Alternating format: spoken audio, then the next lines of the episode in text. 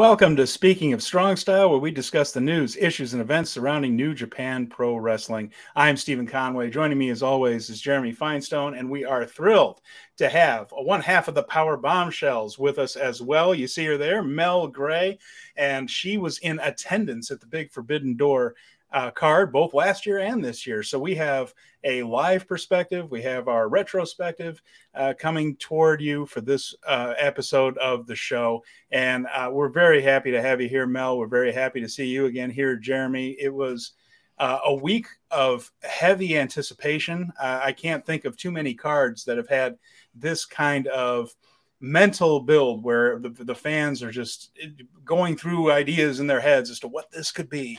And uh, in some ways, uh, not everything hit, but boy, the stuff that hit hit about as well as anything's been hit because I think we saw one of the best matches that I've ever seen. We uh, saw some wild brawls, saw some really good wrestling, and Jeremy, now that we're a little bit of space from it, how are you feeling about Forbidden Door just in general before we start breaking it down? A grade, not quite A plus, but a definite A.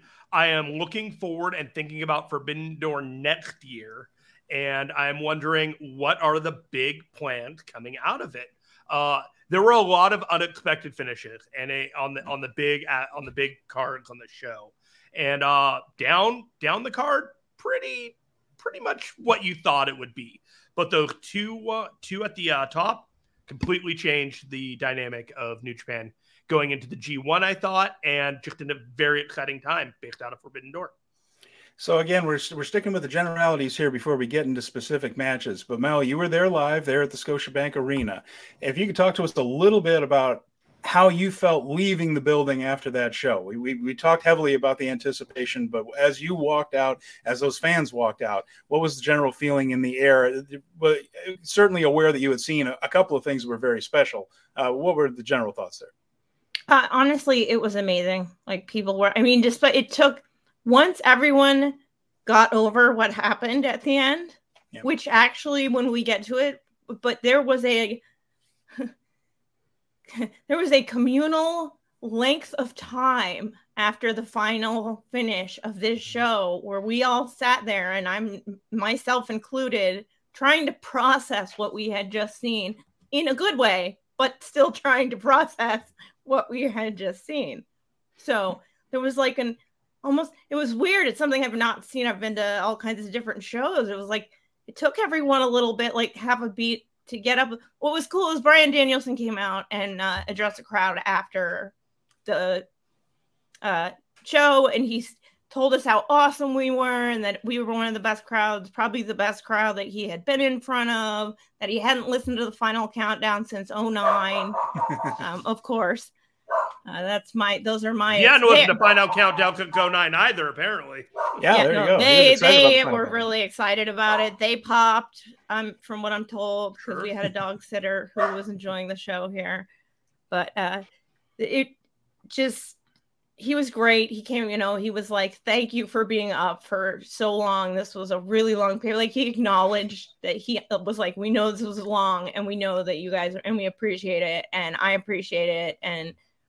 And then he really put over New Japan Pro Wrestling and talked about how they put out um, great wrestlers year after year, and it was awesome. And that he wanted to see more of them, and you should want to see more of them, and that everyone there it was just so it was cool. So we had that because I think maybe he he maybe even is just professional enough to be like, I don't think they're mad. I just think that they're processing it. And so he went out there and kind of got everybody like, okay, everyone, it's time to go home. I'm awesome. We had a great feels, match and a feels great like he did the Inoki moment for the for the Forbidden Door, where he just sent everyone home happy and gave him the gave him the I'm actually Inoki instead.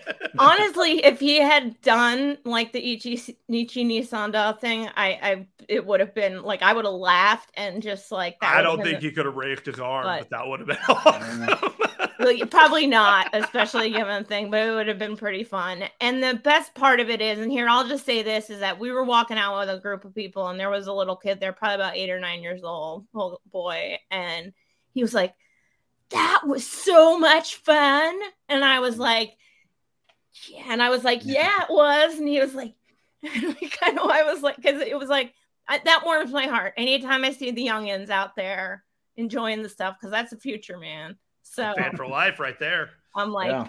Oh, that's what I love to. Can see. you imagine being that age and realizing you're going to see wrestling better than this at some point in your life? No, no. These kids are, they have no idea. Yeah. And I'm saying amazing. that as someone that kind of had no idea because I didn't become a really big wrestling nerd until I was much older, like more adult. Mm-hmm. I had like my early, uh, my you know, my early time back in the Attitude Era where I was watching with a friend who was a big fan a lot, and and then I had then you dipped out, then you come back. I had my awakening thing. in like 2016 when I went to an indie show in Ireland with my friend who's been a fan since he was like five years old, and that started. You had to go to another continent to become a wrestling fan again. Uh, it's not really a continent; it's more like an island. But yes. I mean, another. I had to travel to. yes, I had to cross the Atlantic Ocean. Get your shit together, Jeremy. For the love of God, it's not a continent. To get, to get into New Japan at least, and to fair the, enough and to get into like NXT was good. Then that was back when NXT had like all those wrestlers were wrestling on NXT too, and yeah. so it was really fun. But yeah, I mean, it's a great story. I've wanted to, I wanted to embellish it and make it bigger. no, it is. It's it's. Thank you, OTT. it's it's it's fun to hear people's origin stories with how they got into this whole thing. So it, it, it's a good kick.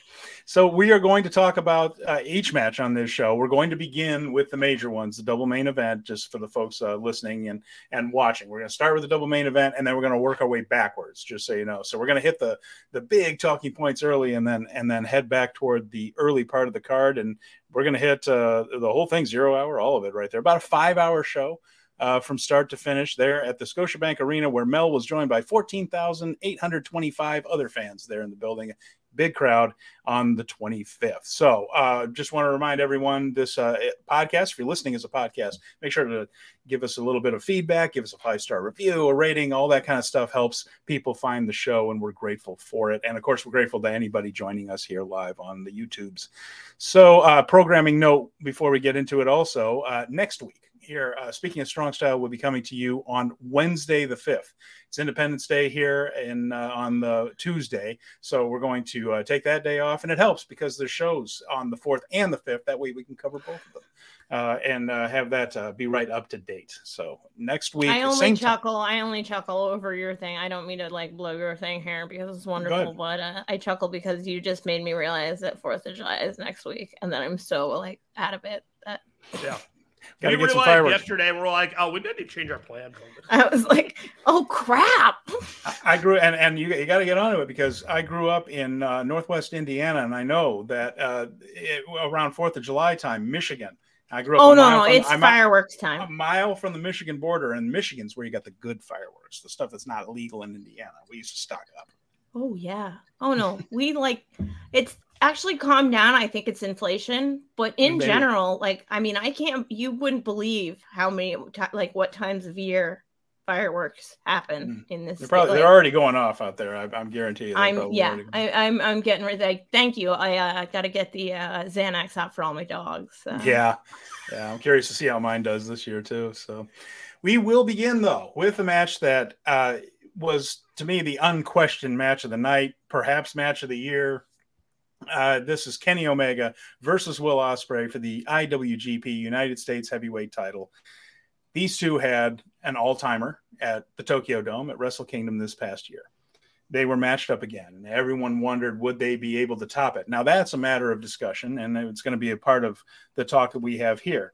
What I don't think can be debated was that these two have put together two absolute all time classics within a few months of one another, two very different matches, but two amazing uh, battles between uh, two really wonderful wrestlers who laid it all out there. So, the first thing I'm going to start with with you, Mel, on this one because you were there live. I'm just going to ask before we get into the minutia of this one the emotion of that crowd was as hot as I have seen a wrestling crowd for a match. It sounded on TV like everyone in that building was living and dying with every move of this match. I was in the building for Hart versus Austin. I quit at WrestleMania 13, and it was kind of that atmosphere where half the crowd was insane for Austin. Half the crowd was insane for Hart. Uh, but I think this one even had more. Uh, what was the feeling being in that crowd as these this match developed? Well, she said it all. I mean, no, it. We, I'll put it to you this way: is that there any amateur that was in the building that didn't understand how Japanese, like in New Japan Pro Wrestling and all of that stuff, like I watched a fan throw an empty cup at two people that were still standing when the rest of the people had sat down because they were like, "You need to sit down. Like you're not mm. following the rules." Like it was, and I mean, you were like, people were starting to get it. Like you saw the people that were there probably with someone that they don't usually go to wrestling shows, and there was a lot going on. It was Pride weekend in Toronto. They had the parade. They had a sports uh, conference going on. So all these people were in for it. Uh, they had a baseball game that day. So there were people, and they got, and they, if they did, hadn't gotten it, this was the match where they got it. They were like, okay, follow the crowd. Yeah, okay, mm-hmm. all right, they're up, they're down, they're up. And every near fall and every rope break and every, like, I mean, I don't think I mean, if I get, I said this to a friend, if I get to see a better wrestling match live than this match, I will be a ridiculously lucky person because mm. I thought like nothing would top Jay White and Okada at Madison Square Garden for me live. That was great. I also saw Kofi and uh, Daniel Bryan. You know, that was a great mm-hmm. match, but mm-hmm. that, I mean, it it's not even in the same like universe in a lot of ways. Like, and it was so different than the Wrestle Kingdom match. Mm-hmm. It was complete. Will came out. I was like, wait a minute, he's coming out to his other music, and I like. It took me a minute to real. I was like, wait, why are they? Wait, because I was like into it, and I was like, yeah, because when he first hit, I'm like, flashback, you know, normal day, whatever, and I'm like, wait a minute, he didn't come out you know, you know, yeah, he came yeah. out to Will Ospreay's music, like. Yeah, yeah. He worked. He worked elevated uh, the song elevated into his Tokyo Dome entrance as well, but it also had the new one uh, in there. It was uh, it was kind of more of an, the evolution of Ospreay presentation. This was straight back to Aerial Assassin Will and uh, Kevin uh, Kenny Kevin Kevin Omega. That's the tribute act that's going on across the street at another show. But uh, Kenny Omega came out to the more the cleaner Kenny Omega mm-hmm. type of uh, music, which was very cool to see. Uh, so my impression of this one, Jeremy, you said something similar to this when we were talking about it.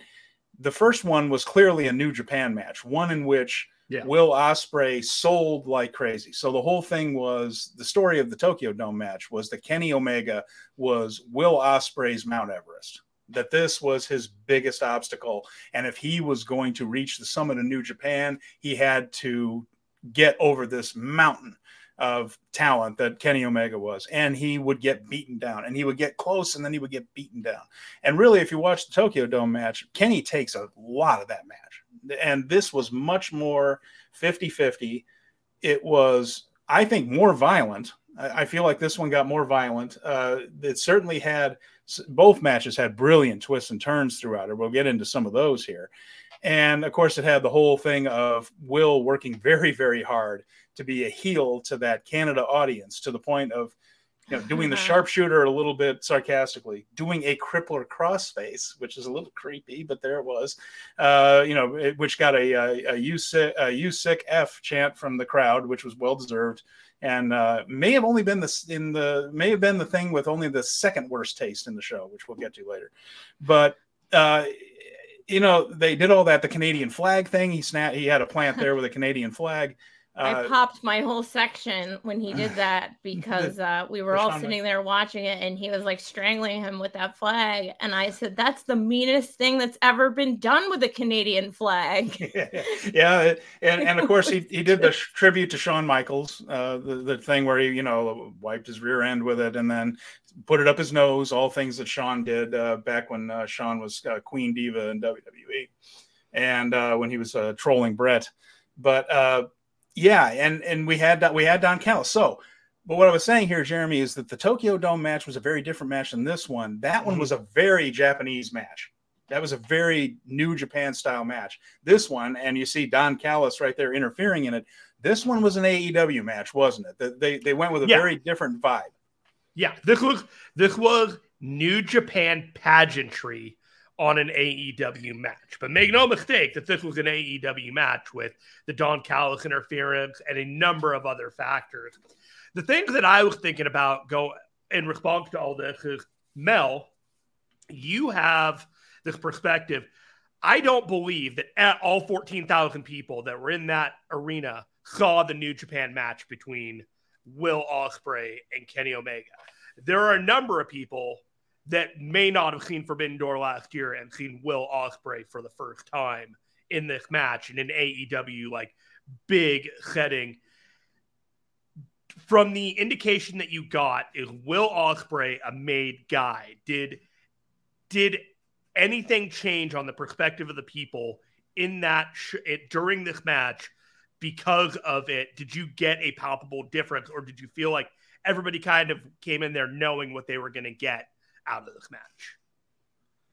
I don't think everyone came into this match knowing what they were get, gonna get. I think the majority of the, the crowd did, but I think there were enough people that still haven't seen everything from Will because we, you know, we see all the different matches that Will has wrestled, and we see the evolution that Will has made, and that Will stop doing you know, running moonsaults on the ramps and the stage, and that he got a strongman body and started doing all these other things. And so I don't know if people, I think they think he looks fancy, and I think that they're like he has, you know, even with the music is really cool, and he has a really cool like look about him. He's very charming and charismatic. So, and he's a good-looking man. So all the girls are over for him, and plenty of the boys too and it's just like you know i just i don't think i don't even know if i think i knew what i was going to get out of this match. I knew i was going to get like the greatest match ever but i didn't think it was going to be like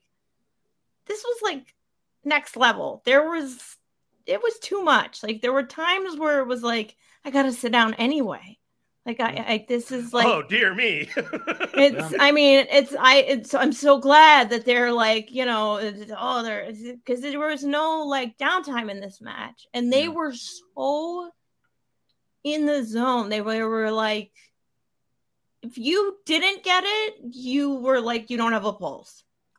Like it, it didn't it bled through the screen. I'll say that. I'm sure live it was even more so, but it, it bled through the screen. The emotional intensity of it. Oh, it and bled. The whole right. room was well, just like on fire. It was so hot in there. that yeah. like, but not. I mean, God, everybody, everybody, little kids. There yeah. is a specific moment that I want to ask, and this is going to be a difficult one. But Uh-oh. what was the feeling in the room when the Tiger Driver 91 hit? and Kenny landed on his head oh geez everybody like sat down and was completely concerned especially when the problem with that happened where i was worried about it was that especially because doc came over and started talking to him yeah and i don't know if that like again we don't know what's making the television and what isn't so but, you could tell in the arena that and Doc like was having, but Doc no. was having a mad, like there was a couple moments where he was like giving him one of these, where it's mm-hmm. like, "Listen to me, Kenny. I'm mm. Not around mm. here. Right. Like if this is your and and I mean that's his like that's his life and i think doc Sampson takes that stuff very seriously sure. unlike a lot of you know i mean i think yep. that we can say with great confidence that that guy if was you not saw kidding. the footage from the screen of his head hitting and then his body landing on his head mm-hmm. you would be exactly doc Sampson's shoes and be like are you can you move can you feel your parts your body? i just don't think that he was going to argue him i don't think yeah. that if kenny omega was still breathing and able to move his body i don't think that I, they might have got into it if he tried to get him out of there mm. was where that was at that, uh, like that's the yeah the Tiger Driver 91. It's a modification of the traditional Tiger Driver and things. And Mitsuharu Misawa, one of my all-time favorite wrestlers, he and Bret Hart. If you just added, those are my two favorite human beings. That, that in wrestling, that that move, with all due respect to the late Misawa, should never have existed. I, it's mm. just it's just a straight drop down on the top of a guy's head, and it's it is it was frightening every time he did it in, in all Japan. But that was an era when these guys dropped each other on their heads like nobody else. It eventually killed Misawa literally, yeah. uh, and uh, everybody else from it is uh, pretty much in terrible physical shape now. So it's it's it's a, a, thing where man, sometimes you just wince. But the I I mentioned it on the preview when we were talking to Sam. I don't know if you were on the call then or not, but I, I just said that these guys may have even been in the locker room just saying, okay, well, we're, we're going to do this, this, and this, but not this, you know. And I think once they get the rush going and that adrenaline and that crowd, that uh, they were probably going to throw all that out and just go all out. And it feels like they did. Uh, you know, we had just to go over some of the stuff that was in this thing. It, was that we had juice from both guys, and that came from uh, Will smashing Kenny's face into the announce table, and then Kenny returned the favor with the ring steps. Uh, Will got a lot of blood off of that. Uh, he, like I mentioned, even doing some of the signature moves of some uh, Canadian legends that uh, the crowd picked up on immediately. Had a thing where I was relieved at this. Uh, Don Callis and Paul Heyman are the two best managers of the 21st century. So mm-hmm. I, I love the dude. I am glad that he in storyline got thrown out for a while because then the focus could just be on these two guys. Mm-hmm. And we got that for about uh, 15 minutes or so before he came back down, which was weird because, you know, the for referee no kind of didn't. It was almost like the referee forgot he had thrown him out. He didn't seem to be all that upset that Don was back out there and he started interfering. But uh, yeah, again, picking nits. But there were things like uh, hidden blade and a stormbreaker, but Kenny got the foot on the ropes. Uh, but even before that, uh, Don Callis slipped a screwdriver to uh, Will, which again, this takes it more toward AEW stuff than New Japan stuff. When Kenny attempted the one winged angel, he got jabbed in the forehead with the screwdriver from from that, and then he hit Kenny with a one winged angel. My God! Uh, but the hidden blade stormbreaker, Kenny gets his foot on the ropes in about as well timed, uh, barely getting your foot on the rope as humanly possible. I was sure that was the pin, and then I saw the his foot just shoot out there, and it was. I remember like falling back into my couch. I was like, "No, he didn't get it. Oh my god!" You know, and he hit Will hit a Kamigoye, which somehow the announcers missed and didn't call. Uh, then a one winged angel on Omega. Kenny kicked out on that at one for a monster pop. Uh, was that tell, best tell us about that night? moment, Mel? Yeah, what was that? Yeah, that was a pretty big pop. That was like, I mean, there's some times when people do as it kept getting like that, where they were setting them up and looking like they were gonna finish, and it was like people were like falling out of the sections. I mean, it was like because they were jumping up so fast. I mean, uh, uh, I think all uh, arenas need to look into this. Is uh, I know that not everyone does. They have to pour everything in the cups for mm-hmm. you because they don't let you throw the bottles right. All of these had covers on them, and it's a it's a good thing, or it would have been a nightmare in there to try and clean up because people were just okay. jumping up out of their seats, just like, I mean, it's like, wait, it's still out, it's still the the match is going on still. Like, I mean, it's just and I love Don Callis too. I'm a huge Don Callis fan. I love him. Like I love hating him. I love watching. Like I was laughing while people were booing him just because I love watching people hate him This is so mm-hmm. awesome. Um, the fact that he kind of came back with no reason and it was like, didn't they throw him out? Why is he back in here? We were getting frustrated with that actually. Yeah. Because it was yeah. like, get out of here. There's a match going on. Mm, yeah, yeah. You just wanted to see him keep going, and then, yeah, like I like my notes. I had a page of notes, and I'll spare everybody all of that. But I mean, I'm sitting there taking notes. What's that? Now? I bet you do have a yeah. I just had a page of notes. Forty minute match, my man. yeah. I, what, what, was the, the official time on that thing? It was 39, 39 35. 39 35. Is that what it was? 39 35. Okay. Just underneath 40 there. Yeah. yeah. And uh, in the end, I mean, the, the, there was brilliant crowd manipulation on this one. Brilliant work. Uh, two guys laid it all out there. It looks like everybody's relatively okay. I mean, Will shoulder was bad going in, and it's still bad coming out. He mentioned that, but he has a little bit of time to rest before G1, and and uh, it just a a match where it looked like the crowd and and everybody at home, certainly in my living room, and uh, we were just collapsed and we were a little emotionally exhausted after that one. It, it, very rare you have that kind of visceral reaction to a match like this. But these two have been able to pull it off two times in one year. It's very special. One more question before we wrap a bow on this one. Yep. Is this it for this feud for now, or are we coming around within the next year on another match? You want my opinion on this? I want both of your opinion.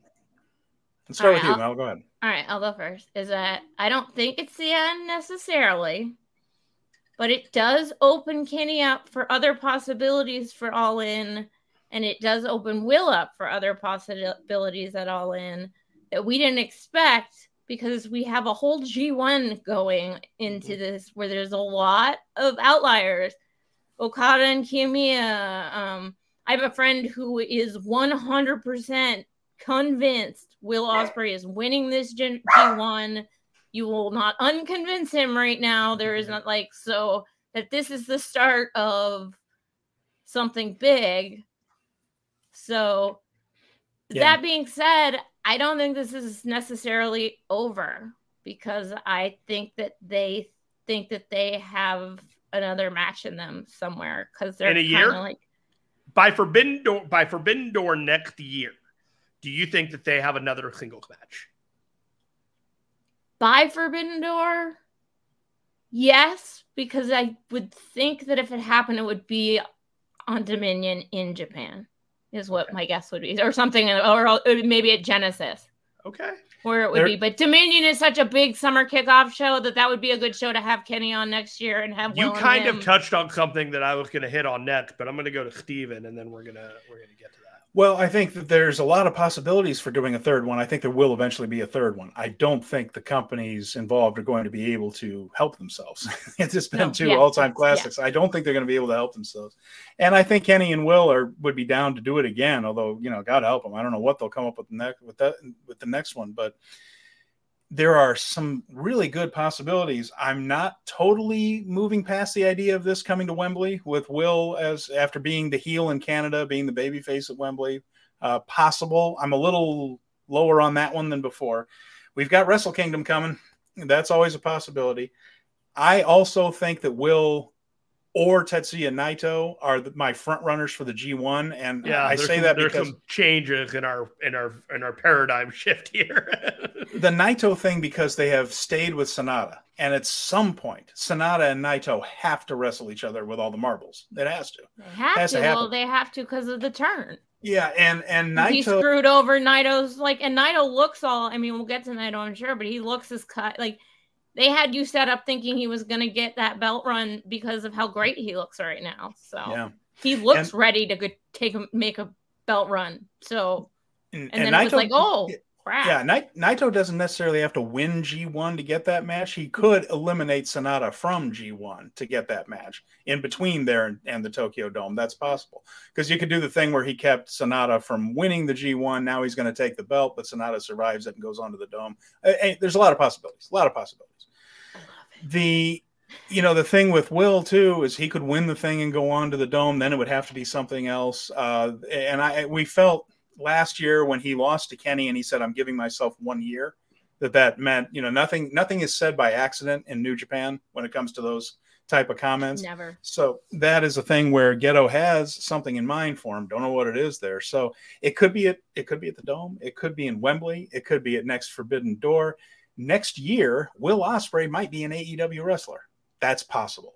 Uh, and so there, there are a lot of things at play. I do think we'll see a third match, but man, it's it's almost impossible to read the tea leaves clearly enough to know when it's going to happen. But I don't think they'll be able to hold hold themselves back from doing it. All right, last one, last one on this one. Do you see Kenny Omega wrestling a match in Japan in the next year? Yes or no? Oh yes, Definitely. yeah. I I don't know if I'm going to say yes so Yeah? I I just there are things about this that make me think that he might skip a year and we might not see him in Japan. He barely went to Japan. He went there once and he hasn't been there since. We we romanticize this time of his in with the US title here, but he was really only there once and he was there for two shows. So are you seeing in 2023? No, in the he- next in the next year between Like now and calendar year again. from this yeah, minute. well, Okay. Like, do you see him in Japan? And I am not so sure that I do. I think I do. Okay. I, I do too. I'm Okay. I, between the dome and Dominion, I think he sneaks in there somewhere. those are big ones. Yeah, no, I don't think he's going to do the G1 or anything like no. that. That's crazy. I think that those guys are past their G1 days now. I, that's too much of a slog. Like, but yeah. and, and, I, and if, I, if I'm Tony, I don't, or, if I'm Tony, I don't let pressure. him go for a month either. I don't let him go for a month either. If I'm Tony, oh no, yeah. heck no, no, no. He's your biggest one. Your he's pretty much your biggest star in your company right now. Like, he could, yeah, he could, he could show up next year. Uh, but it's one of those like, do you think it'll happen? And that, that was mm. basically my question. This was the headline on New Japan uh, 1972. After the match, the rematch, sees Ospreay earn a bitter revenge, and we shall move on to the mm. next main event.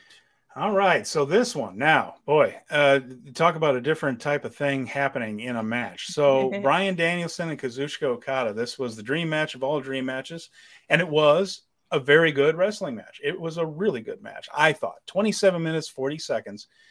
But there were some things that happened here that we didn't necessarily pick up on right away. And of course, now we know that on the flying elbow drop that happened after they fought on the outside for a while, about 20 minutes into the match uh, Okada hits what was it a, a, pile driver on the outside the stuff and so, then yeah it was tough for us to see exactly from where we were because yeah. we saw them go over the barricade and we I actually that was one of the few times then we got I mean we were in a solid spot like one of the few times I had to use the monitor because it was just like mm.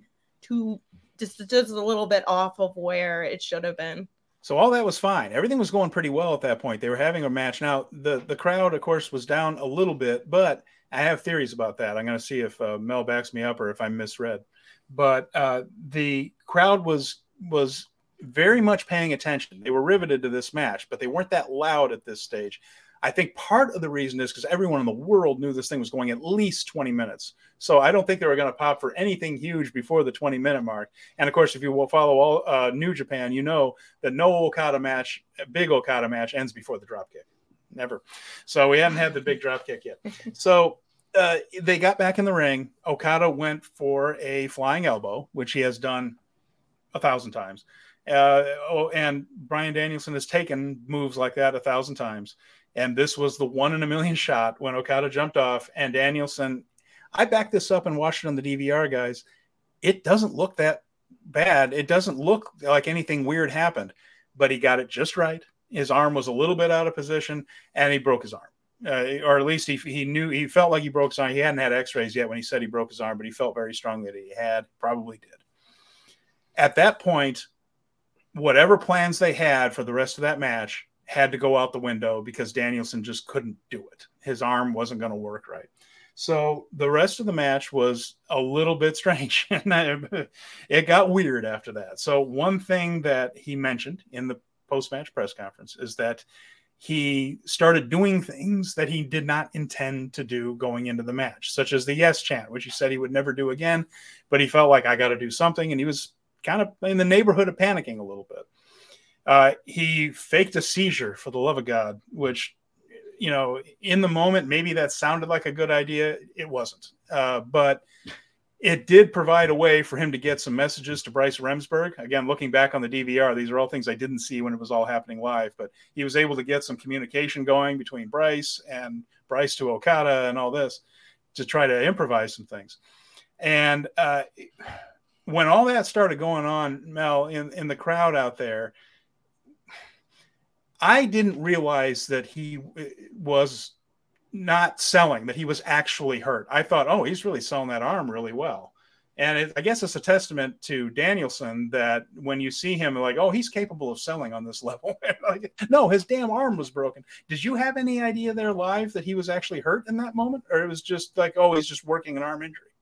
It took, when they see, Okada doesn't usually go outside the ring and do spots. That, so that was like, okay, that's interesting. It's like he just not he does and he doesn't. But I mean, it just seemed weird, and I was like, okay, this is kind of like a Danielson style. Like, here's a little AEW and the flair in this thing where they do a little bit of a like into the crowd move, and I was like, mm. and there was another one this weekend that happened that I can't recall this minute, but it was it looked just like the one that took uh, Adam Cole out last year, hmm. and it gave me flashbacks, and I didn't like it, and I mean, it was almost the exact same spot where it was like a tope suicida uh, or uh, some, like out into the crowd, basically, almost. it was the same exact moment almost that it, so we had that. And then but then with this one was they were outside the ring they fought outside the ring.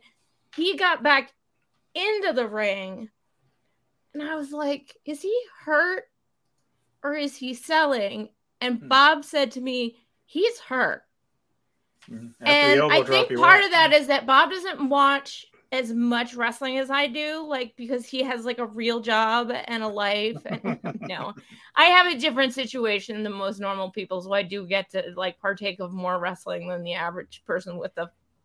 He's like, you know, he's a retail manager too, so it's not like he's working 40 hours. He's right. working minimum of. So, mm-hmm. so to an outsider, it was kind of good. It was almost good that he was there, and that for those of you that don't know, Bob's my husband. He was there with me. Um, he basically looked at me and he's like, "He's not selling. Like he's not. He, he that's not sellable." And it was something that he um he's used to used to sword fight. He was a master sword fighter, so he has participated. He has partaken of the martial art. Wow. All right. And so for him, he understands sort of sort of that kind of level, like on the level of like people being in combat in that way. You know, I mean, hmm. take away the sword, but it's where he was like, no, there's certain things people do that you can't sell that are really actually hurt. And so he went down, but I didn't catch the arm injury because he was laying there and Doc Sampson sort of jumped in the ring with him. And then here's how good of a salesman he is because uh, I think everybody has a pretty twisted view and I'll just put this out there for everyone since we're going to talk about it is that I had uh, I'm I'm I'm an epileptic. I had a seizure disorder as a result of a brain tumor. Uh, that was um, a special case, sort of a weird, uh, long story that I will tell someday, somewhere, if anyone wants to hear it. But the long and short of it is is that after the tumor for a year i had an intractable form of uh, what they call focal epilepsy which means it comes from a specific part of your brain. Okay. Wow. And so okay. i have had my right temporal lobe resected because that's where my seizures were coming from and they couldn't get them under control with medicine and conventional means and things like that. So mm they had to thankfully i was living in seattle at the time. They had been doing this surgery. Um, they now do it fairly regularly. It's very successful. It's way less invasive than it was when I did it. Wow. Uh, which I love because it's like I'm in the brain bank. I helped make this a much less invasive and a much more successful. Being an intractable epileptic mm-hmm. is terrible because you can't, and it comes in all kinds of shapes and sizes. It's you can have faint seizures where you just don't know. Um, I was lucky. I had what they call auras, where my ears would do weird things, and so I would know to get to a safe place. So for me, watching this, I yeah, can. I get yeah. So for a minute, what was happening in my brain was one of my favorite wrestlers in the world is having a seizure because he was doing it right. Um, people fake seizures on shows, and Bob and I are just like, that's not what a seizure looks like. You're not doing yeah, a seizure. That's like but what he was doing was neuro like neurologically accurate. neurologically accurate enough for me to have a moment where i sat down in my chair and thought to myself am i watching one of my favorite wrestlers in the whole world have a seizure in mm-hmm. the main event of my favorite show that i was looking for like i was and and that moment happened. It was real. It was and i was scared. I was like, wait, is he really having okay, a seizure? so let me ask you this. When Okada came over and kicked the referee away and said, "Move out of the way. I'm I'm dealing with this." Did you snap and realize it was not real? Or did you think that Okada didn't understand what was happening? Or did you have a reaction to that? No, I thought I realized to me, I went, Oh, it's an angle.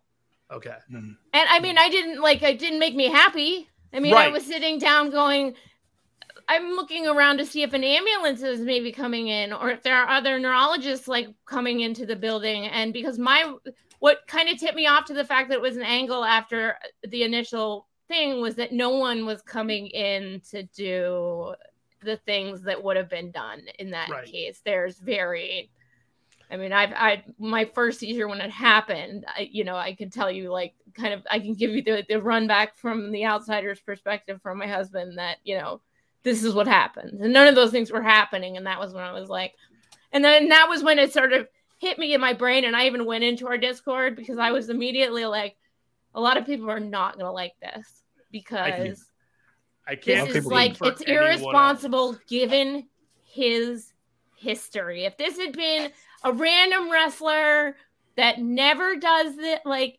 and because you can get seizures from, you can get them from uh, being worked up Mhm. too Mhm. much. You can get one from being dehydrated. You can get one from being um under like you haven't had enough to eat or drink during the day. Like heat is a big trigger for seizures for normal people. Normal brains can't handle that and they like just and usually that's what's called a generalized seizure where it's just your whole brain like it's like somebody just like shot something into your computer and just like shut it down. They kind of Like, the whole F- TV screen just went like went blank. fuzzy, like yeah, all it- the like the whole your whole brain just shorted out and went like and Yeah. you know the whole thing. So I felt cheaply manipulated at that moment among a very fantastic match. And I Mhm. understand what you have to do in the heat of the moment when you're just trying to get to the next mechanism in the match. But I hope that there is feedback that they are understand like please don't ever do that again. Yeah, and it's difficult because we it's even more difficult because we know Brian Daniel Bryan Danielson I keep calling him Daniel Bryan Bryan Danielson has had these seizures Well, this that has happened it. to him and uh, yeah it does make it worse Uh, I didn't like it at all I'm, I'm not happy about that type of stuff when when they do it the uh, I don't like the faking concussions stuff uh, you know when they do that and then this was was a lot worse well, than the that same so- AEW fans took raked AEW or uh, raked WWE over the coals over the Roman Reigns angle with the uh, leukemia that Mhm. are saying that this is. I mean, I'm not saying it's okay. I understand it as an angle. I think it was a bad choice. yeah Um, and it was in the I- moment I'm trying to like. I'm trying to emulate uh, uh, my hero John Muse over there, and I'm trying to take it as a like like devil's advocate point of view. Is it was a it was a choice. It was not the choice I would have made. It was a choice. yeah It Yeah. was an angle. It's not the worst thing I've ever seen in wrestling. This company sh- should be more responsible considering who we're dealing with here. And Yeah. They pride us on being smarks all the time. So don't do that to us. That's kind of yeah that's not yeah. cool, man. It's just not cool, man. It's not. It's it wasn't cool to talk about Roman Reigns leukemia. I lost a friend to leukemia, like, and I was just angry. And it's not cool to like. The only thing I can hope here is that like this brings seizure awareness to people, because uh, it's really it'd be really super helpful. The epilepsy community would love it if people like understood things like don't hold people down and like the spoons in the mouth stuff is like from the like medieval mm, ages of Right. seizure treatment. But so maybe maybe he'll give money to like an epilepsy organization or, or epilepsy.com, like the Epilepsy Foundation. There's a That'd be, primary. that'd be a cool sentiment. That would be nice, But- yeah. And, and so what we ran into here was a situation where that really seemed to suck the air out of the room. I, and was that the feeling live there? That, that and I know you were having your own uh, sort of uh, reaction to it. That you were, and thank you so much for sharing that with us. That was very brave of you to do, and, I, and it's definitely appreciated. And it really puts things into perspective for me. Uh, were you able to take in the moment at that point and see? Did, did a lot of people feel the way you do? Were just like, oh, this is this is this I don't like this at all. It was was that the kind of the general because it felt like it sucked the air out of that room. Well, I think when you do that on the tail of the Kenny Omega Will Ospreay match, because we were already tired and we were trying to stay in this match, and we were everybody in that building was working as hard as they could to make this show good. Like the people in for the, the vast majority of the people in that building knew what they were in that building for, just like last year, and so they were trying really hard. But I think when you take the amount of emotion that it took after the Kenny Omega match, and then you do something like that, and some of us actually have worries I think mm-hmm. that those two things combined, it, it refo it we people were much more focused on the match than they were mm-hmm. um the, the the size of the match. Like this, it, the main. I think it shrunk the match down a little bit. Like interesting, and, which okay. sucks because this this has never happened before.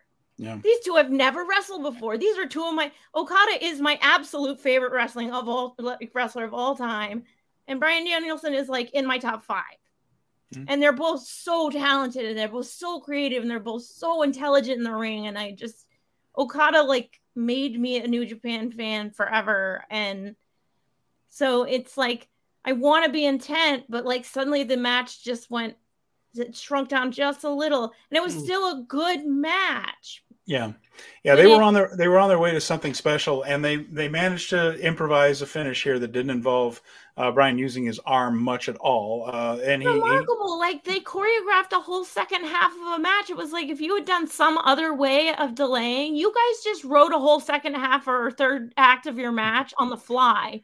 You're yeah. that good at wrestlers. Yeah, and so what he, what he ended up doing was like that's detracted from because of the way that they did it like mm. so we don't like get to appreciate the fact that these guys are such masters that they were able to improvise the third act of this match because of an injury instead of just calling the match and like doing the finish because yeah, of the way that they figured it out. It sucks. It kind of sucks.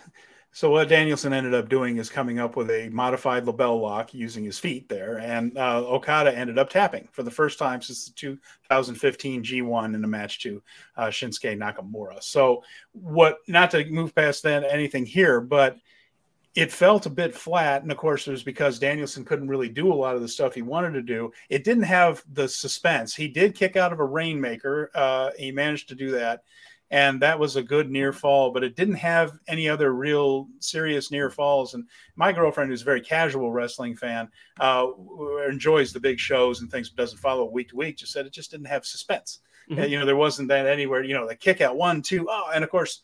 Okada is one of the best in the world at almost getting beat and getting his shoulder up at the last oh second. God, and so... and so eh, this took all that away. And so my feeling before I knew he broke his arm was that, oh, they are going to do this again, and they will. That was the other thing that I had wrong. I thought this was a one-off thing, but obviously that uh, is not the case. That, that, this is coming back. I think probably at the Tokyo Dome at Wrestle Kingdom, because uh, Okada needs something if he doesn't win G1, uh, and this would be something special there for him to get it back. Uh, that, that's my guess. No inside information or anything, but the key to that for me was that you know it just lacked a little bit of suspense. And at first, I just thought, oh, they decided to do it again, but this time they left too much on the table. You know, mm-hmm. they were mm-hmm. saving some stuff, but as it turns out, it may have been more to do with uh, Bryan Danielson's physical limitations than any uh, holding back. I, I, just think he was hurt, and they couldn't do a lot of those uh, quick spots for near falls and high impact moves that lead to close two and a half counts. That type of stuff just uh, couldn't do it. So they put together what they could and uh, Okada ends up tapping out. Uh, and uh, I, I, doubt that was the original finish of him tapping out, uh, but you know they I, I do think Danielson was going to win this one, so they were going to do a home and home thing. That was my guess. Jeremy, does that feel that way to you? Honestly, I think they might do it again at Forbidden Door next year. I am I am operating. You, have got half of that show booked already. Here's the they thing should, about that. No, here's the thing. Here's the well, thing. No, I, I, here's my point. Tony do doesn't like rematches. Tony Tony books these things and he doesn't like rematches. He he I do not believe that Tony Khan is very interested in sending his top talent to Japan. Like as much as lip service he wants to give you, and guys like Moxley will push for it, like I do not believe that this is a 50-50 true like relationship share thing. I believe that AEW has a foothold in this relationship in a lot of ways. So they can ask for Danielson at Wrestle Kingdom. I don't believe that Tony Khan automatically says yes to Danielson. But that's something New Japan would have worked out before this, right? Just uh, okay, we'll I, give you we'll give you our biggest. I don't guy, know, man. There's like empirical evidence to back yeah. up what Jeremy's saying here a little bit. Like they totally screwed OTT back for Scrapper Mania. That was like Tony was mm. like, I don't give a fuck. Like Yeah, they, Yeah, Sorry, they care more one. about the relationship with New Japan than they do the indies, and I sure. I, and I know, but I still, I think, but your, uh, but your character, but they are the alpha dog in this is character relationship. and character is action, and Yeah, I no, you're right. My o- the other side of this is Danielson feels like the Tokyo Dome is probably a, a bucket I list hope thing he is to have that Wrestle Kingdom. oh, I want him to there. go. Yeah. Why would you not want him? I to? am just realistically bullet like I am more bearish on Tony Khan sending like a cadre of people, like talking about sending Kenny Omega, sending Danielson. If we get one of those guys for a show like that, I'm over the moon. If we're oh, talking Oh, yeah. about sending like two or three or four different guys at the main event level to the Wrestle Kingdom as a make good for like what was done at Forbidden Door, I would be amazed if that happened. I just don't see the relationship working like hmm. that. Hmm. Well, you know, again, it's a little bit of that is you know he's he's going to work. I, I think he might want to work with him. Part of the reason I, hope think so. he was part of the reason I think he's working so much with Will Ospreay is he wants to sign him away from Absolutely. Japan. So Absolutely.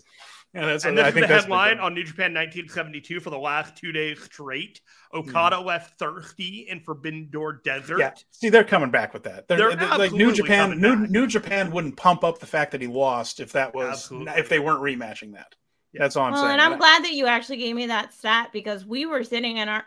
I'm not kidding. A lot of us around because the people that were with us around us were definitely also fans. Like the guys sitting next to me were definitely New Japan fans. We were all making cracks. Like it, it we we could tell we were all sitting there going, Okada tapped out.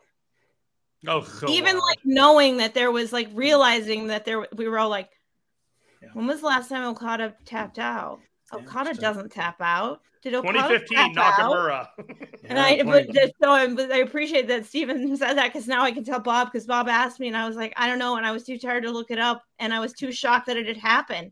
been almost eight years. Been almost eight years, and it was to uh, like a, Just a an of all armbar. the things, of all the things, and I get it. Like obviously, have- in retrospect and having like the global picture, you you get it, but Yeah. it's I think- still I think, even I think it was probably gonna regardless be a of how. I felt, it was Yeah. still very much like, holy Yeah. Yeah. Oh, yeah. The, I I think that ended up being improvised. My guess was that it was going to be a pinfall of some kind. He was going to hit the knee or something like that, and probably They- more than one in, in the end there and get the and get the win. But uh, They I- I think still it was gonna be a have pinfall the, They still have the opportunity to say it is the first time a New Japan wrestler has submitted Okada in so many years. When they eventually get to that, uh, there's a little bit of shine off of it, but man, what respect to give Danielson a submission victory over Okada in the main event of the show. Shows you what Okada thinks of Danielson too to be willing to do Mhm. it, even even though we are improvising and we're in the moment. But he he did do it. So uh, we're gonna have to move on to the rest of this card. We managed. We were almost an hour in. We've been talking about yeah. Sorry matches, about that. but We will we had- will breathe through the rest of it because there The- not as much to go through. Yeah. Right, and the, and these those two did pack such a wallop that I thought it was definitely worth spending the time on them. Uh, here was a match that is not worth nearly as much time on. Uh, Sting, Darby Allin, and Tetsuya Naito, bless their hearts, with uh, Chris Jericho, Minoru Suzuki, and Sammy Guevara. So. I spent so much time on Power Bombshells this week talking about how smart Sting is about what he does and his timing. and then the man walks out and just lays an egg on me. Uh, I well, stand by. I stand by Everybody that. laid on him throughout the match. Well, okay. Here's what happened here, folks, and we're not. I gotta go catch uh, the whole episode. I only caught a little bit. We, uh, it I know it you guys were making bets, prop bets, or something on things, and I gotta go catch what they were because you were tweeting at each other, and it's hilarious with We- Sam. we yeah sam helps us out of course sam uh times women's matches and and points out that uh Oh, Sam is whether like a wealth of knowledge, not just the timing and understanding the women's stuff, but Yeah. she's great. Like I'm like, She was so, so great on the I show. Check out Powerbomb Show Sunday, yeah do that 1 p.m. Eastern, 10 p.m. 10 a.m. Pacific. but, but we had a little over under bet on how long it would take Naito to get his gear off. As it turns out, new land speed record for Naito. He was flat out on fire there. Uh, not a lot of time in there. So he uh, came down to the ring and got all of his gear off in two minutes. Yet uh, Jericho was still working that he was uh, frustrated with how long it was taking. But that's a that's the lightning speed for Naito. Uh, Sting, unfortunately, not lightning speed. And I don't know whether I don't know what happened on that one. The obvious storyline was that that uh, Chris Jericho laid Sting out on a table and then told Sammy Guevara to go do your 630 flippy stuff uh, and uh, land on him and put him through the table. Of course, the storyline is that Sammy's reluctant to do so. It's like, I don't want to do this. No. And so they bicker back and forth for a little while. Sting is obviously supposed to get out of the way. Sammy crashes and burns because of Jericho, thus heightening the tension. Then Sting comes in and helps with the finish, where Tetsuya Naito ends up pinning Minoru Suzuki. That's how it was supposed to go. It would have been okay, except Sting doesn't even come close to getting out of the way of that. so it's it's like he suddenly realized when Sammy jumped. You can see him a little bit. He's laying there, he's not looking. And then all of a sudden he looks up at Sammy, but Sammy's in the air, and you see him like twitch, like, oh shit, I'm not supposed to be here. Way too late. And uh, he, he absolutely nails him now. Sammy sells it like he's been killed and Sting, no cells being put through the table on him. And I'm just like, oh, dude, just make a liar out of me like one day later. And then comes in and botches the finish three different ways. And there was another weird thing in this match. I talked about it. Uh, Darby Allin goes to do a tope suicida.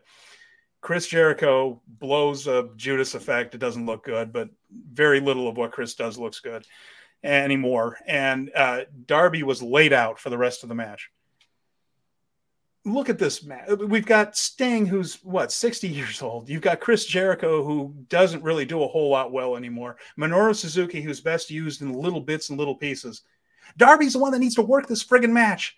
Don't take him out for the entire thing with a bad Judas effect, for the love of God. And and so this thing fell apart. It just fell apart, and it look at the end, it looked like what it was, which is the old guy match. Yeah, I think. uh I think Sting got a bell rung on that cutter at first yeah. from from Sammy, and then it all just kind of went downhill from there. My fundamental issues with this match was it was the signature Tony Khan fantasy booking New Japan.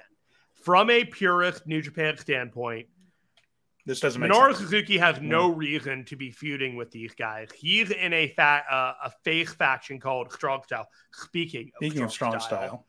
And so him being a heel while he's got his partner Desperado as a face teaming up with Chaos in the pre-show is just one of those like, bro, I get that you like your version of New Japan and you want to tell people this is how you should be doing it, but there are things that work and you could have done that. I proposed the other day this match should have been Sting, Darby, Naito, Hiromu, and Shingo versus the uh, JAS and that mm. would have been an exceptionally better match than what we got here. Uh, but they didn't do that, and that's fine. But the discourse on this match has been exhausted. I would like to hear what Sam or what Mel has to say about it live, but man, it just it didn't work. My uh so I went and uh, when I hit the washroom during Judas because I don't need to. I know exactly how long it is. I didn't need to sing it. I knew they weren't gonna do like they barely did the ni Nare stuff. So I was I was like I've done ni Nare a million times anyway. So but uh so during Judas was when I kind of slipped out because this one was like I guess it was low on my list of like the stuff on the card that I was like, oh yeah, yeah I'm really excited, you know, because the I mean, I I'm not one of these. They didn't do a build. Like they're not going to do a build. It's a crossover. It's a it's yeah. a mega show. Like there's no it, just watch the wrestling. Just watch. It's beautiful. it's wonderful. So much fun. Don't worry about it. But in this case, this was like this was a vehicle to get Naito out there. Mm-hmm. Um, 100%, especially after having been in, like we talked about on Powerbomb shows, uh, having been in the building for Collision when they announced that Naito was the person that was in this this match was just a vehicle for Naito. And they mm-hmm. didn't even have Naito in the, the ring that much. And I was mm-hmm. like, well, you guys had a vehicle for Naito that was like the whole point. At least I would say, even if it wasn't, that was how it was like sold to us. And that was how pe- I'm telling you the way that the people reacted to on collision to Naito being announced, being on that show he almost should have had a singles or like a tag match instead of something like this. Absolutely. Like this, this was a mess on a booking on a booking. This wasn't even I'm gonna say it. This wasn't even a good undercard on a New Japan show match. You know the mm-hmm. undercard matches where they do like sure. the so you get a couple of highlights where maybe Darby and Naito like should have like I don't know instead of it being like I don't know it, it should have been an opposing. It just I would I would put set it that, something up in here, or give me a couple of like, you know, a few like spots in a row of like, because that's what they do in the undercard matches, where you get a couple of the like featured match because you know that match is coming up somewhere. But there wasn't even like there was nothing even like that in there. And they were trying to serve, and they were trying to serve this Jericho Guevara storyline too. So they decided to make it about that and not the guys that they. Yeah, but, that, but we should that didn't need to be on like that's you've got like all out and stuff coming like you've got dynamite and collision and rampage next week in the fallout show. Like you can push that on one of those shows more. I just i it's it got too aewe in that part. Yeah. And then Naito, i mean the same Naito thing i had to again that was on the opposite side of the ring from us so we had to watch that table spot on the tv and it was just like oh that didn't look good. It did not. Naito Go ahead, knew that he was in demand for this show but he didn't really care about this show. Well, he didn't need to. Like he's just like this is another day at the office. I'm looking forward to CMLL. That's why he wore a robe instead of like 18 layers of clothing.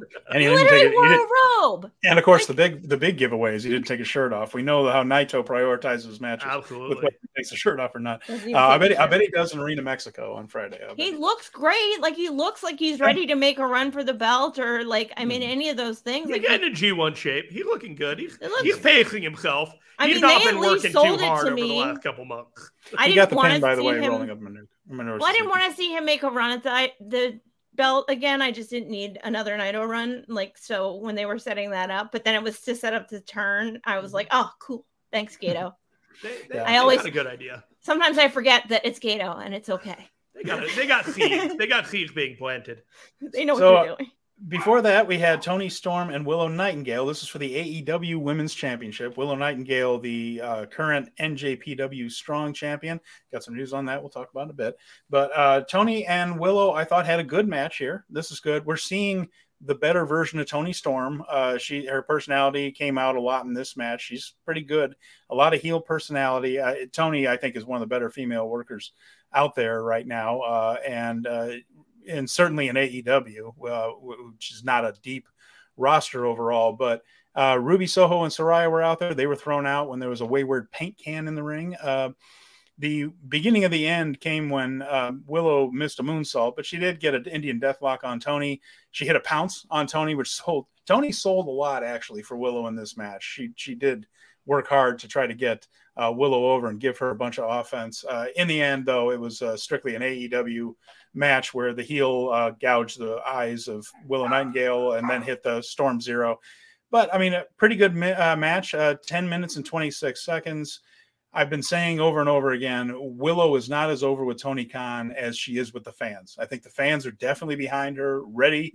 we have been begging Tony to pull the trigger on Willow Nightingale. You were handed this with the unfortunate injury for Mercedes Moné but it feels like it's a temporary placeholder uh, as far as the belt goes. And uh, she had a good match, but this was just to get Toni over and move on to other stuff. And Willow goes on to meet Athena in what should be a fabulous match in the Owen Hart tournament. Go ahead, Mel. I wish that so more people stay in their seats for this match than they did for that uh, tag match, the match we just talked about. Hmm. This is and this is one of the first times because last year everybody got up during the women's match and left. Just like I mean, kind of the standard, like oh everybody's gonna get nobody like Willow keeps people. They, everyone stayed in the stadium during Collision. Everyone stayed in the stadium during Forbidden Door. Shockingly, like even so, hmm. I mean, there were more people stayed in their seat for. They were in their seat for this match. They were cheering for this match. They were into this match. But you're like you said that I Thank you. You put that the most perfectly ever. Everybody loves Willow. They love her. Yeah, yeah. And it's she has a connection. There's such there's such charisma with her, and there's almost like a joy of life that comes through with her. Oh, geez. and, she and, loves and, wrestling so much. She makes yeah. everybody. She exudes what we all love about pro. She's like, "Yay, I'm a pro wrestler, and I'm doing this thing." And we're all like, "Yay, we love you too." Mm-hmm. It's it's not the time to pull the trigger on her in a lot of ways, but I feel like the window's closing for now. It is not forever, and given the handcuffs that I feel like she was given on this push because she wasn't supposed to get it, I do think that she has made the best of the performances that she that of the mm-hmm. opportunities mm-hmm. that she has been given. Her performances have been stellar. Now I got the I got the video the visual right here. Do you want to just go to the news that came out immediately after this match? Uh-oh. Do it. Yes. So there you go. So Willow Nightingale Oh. was challenged by Giulia from uh, Stardom, uh, the Donna Del Mondo faction, the leader of that, former World of Stardom champion and current uh, Artist Stardom six uh, uh, trios champion. And uh, Giulia at their pay per view, which was the same day uh, as the Forbidden Door on the 25th, won a steel cage match to retain her uh, trios title and got on the microphone and challenged Willow Nightingale for the NJPW Strong title. That will take place uh, on either the 4th or the 5th in Korakuen Hall at the NJPW Strong shows going on there. So uh, this uh, feels like a way to get to the original destination, which was Giulia versus Mercedes Moné. I think that uh, Moné was going to win and defend against uh, against Giulia. Now I think it's just going to be the other way around, and they're going to get the belt on the person that they kind of wanted on, which is eventually Moné. The phrase course correction has been used, and that seems very accurate at this moment. I'd be very shocked if Willow's going to Japan to retain the title. I would be too. You know, the thing is, it's it's it's man. I hope Tony just figures it out, and, he says all the right things. Sam mentioned this, uh, Mel, on Power. He says all the right things, and then just the way he books Willow, it's like he's not quite convinced of his own words. Or he is a great politician because Yeah. he works in pro sports and business. I mean, He knows He- what to say and who to say it to. Maybe so. and I mean, not. I think that. I think it'll catch up to him when he realizes, like, when like that it's gonna have to take a lot more, like, a people pestering like Sam does about it in a like an intelligent way, and not being like so radical that you can't like, you're you hate women, and you know, it's got to be like, hey, we're looking for just like a little more balance, and Yeah. you've got this woman who's obviously over and you need to build your women's division. So use her. Build your women's division. Jade was great and everything. She was really pretty. She was like a rock star and everything, but she's not a pro wrestler like Willow is. Hmm. And so you have both now. So use it. Like, but Amen. I don't know. Okay, I don't I think have he prior- I don't think he prioritizes it because women's wrestling was bra and panties matches back when he was. Yeah, I don't know, think he prioritized when he was doing women's E-Feds. to the level that he Yeah. should. He wasn't, but you, I mean, was he like fantasy booking women's matches back when he was doing his e-feds? Like, I don't Probably know. Probably not. I, I, I, if he did, I doubt that he would release them on the internet. Yikes. exactly. Moving on to a five on five that's No, appropriate. no, I'm saying, like she said, no, like she Exactly. said though, when he came up, it was bra and panties. No, I hear you. I hear you. I was just trying It to is, make I, no, it's I was just just I to make a said it, and I'm I'm transition. say it again. I mean, that was one of my biggest pet peeves about when I first started watching wrestling. Oh yeah. I'm like, well, how come these women never actually like wrestle? Oh yeah. I mean, especially because I would see this stuff, and then I, I, mean, it's had my his fault that he's the age he is, but I, I had my what- tape collection of all Japan women and stuff like that, where these Yeah. incredible matches with Aja Kong and and Manami Toyota and all these people, and I just knew what it could be. And, Mhm. and, you know that, that was driving me up a wall.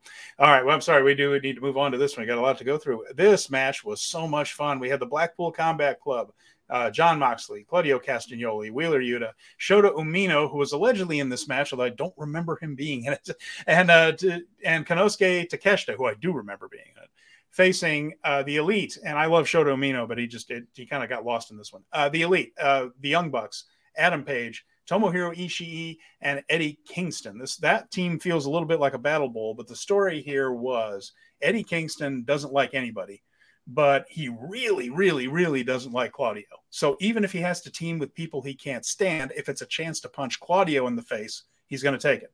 And that means he was in the ring with his best friend uh, or, or best enemy or whatever, however you want to put it, Jon Moxley. And there was conflict that way. And uh, so as this match went on, the Blackpool Combat Club have gotten very good at these multi-man matches of moving people in and out of the ring, finding little chapters within the match where two people square off. The crowd got to its feet for Moxley and Kingston. They were ready for it. We found out that Ishii versus Takeshita is the match we never knew we needed until now, and now we need this match, guys. Figure out a way. Uh, there were all these little moments where the Young Bucks and Adam Page got a hold of Takeshita and had some really fun crisp offense in on him after Takeshita had been screwing them over week after week. And there were all these little moments in this match as it went along that was a lot of fun. I had a blast watching this, and I feel like the crowd there uh, did too. And uh, yeah, after this one, it just seems like you could book almost an entire card off of this one match that I would be interested in seeing. So, uh, Jeremy, uh, we'll start with you and then go to Mel. What was your favorite part of this one? Which little of these nose to noses that we got would you like to see one on one?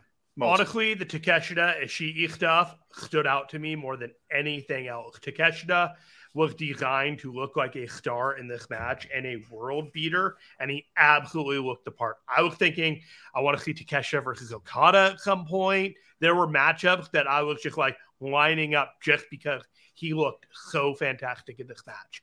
Conversely, I thought the uh, Young Bucks were afterthoughts. I thought Shota was an afterthought, and there were really only five guys that this story was centered around, even though that there were ten people in the match. It was probably my second favorite match of the night. It was more of a New Japan styled multi-man match than a typical mm-hmm. AEW one, which is a typically more messy and uh, I don't know. There were there was a vibe to it that just felt more New Japan, and so a definite thumbs up for me.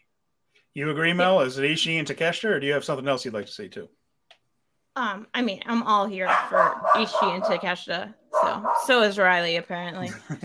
the the uh, I mean, I think that that is the most obvious choice, and I do believe that they should do that. They're doing Ishii and John Moxley on Wednesday Dynamite already. That got you know dropped in there. Sorry mm-hmm. to spoil that one, but um, it's okay. We're live. I think they should definitely follow up on that. I think what people forget or don't even maybe don't know because Kesha is new to the AEW audience.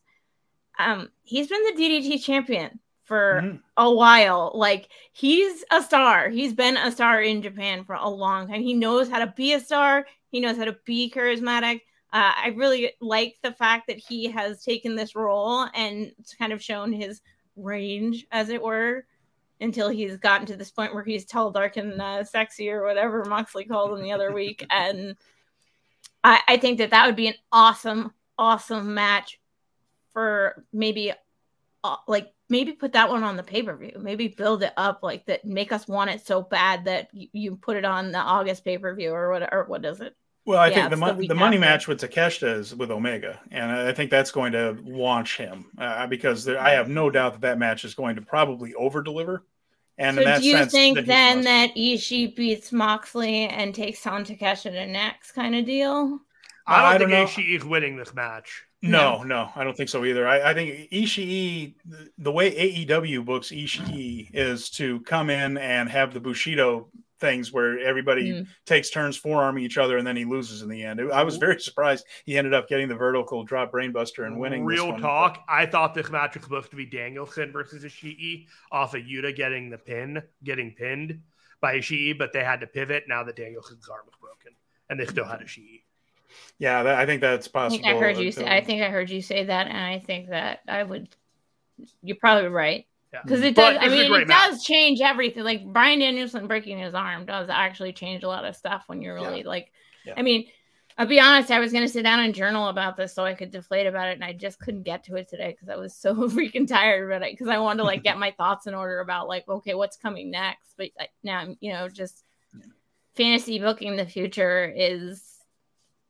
Maybe they're doing this one on TV now there's blood and guts coming potentially yeah, so maybe yeah. that's a that would be a good like a maybe a battle of the belts although there's no belt involved there so they'd have to well we got the g1 he's gone for a while he's he's gonna have his that's a good point too yeah. on.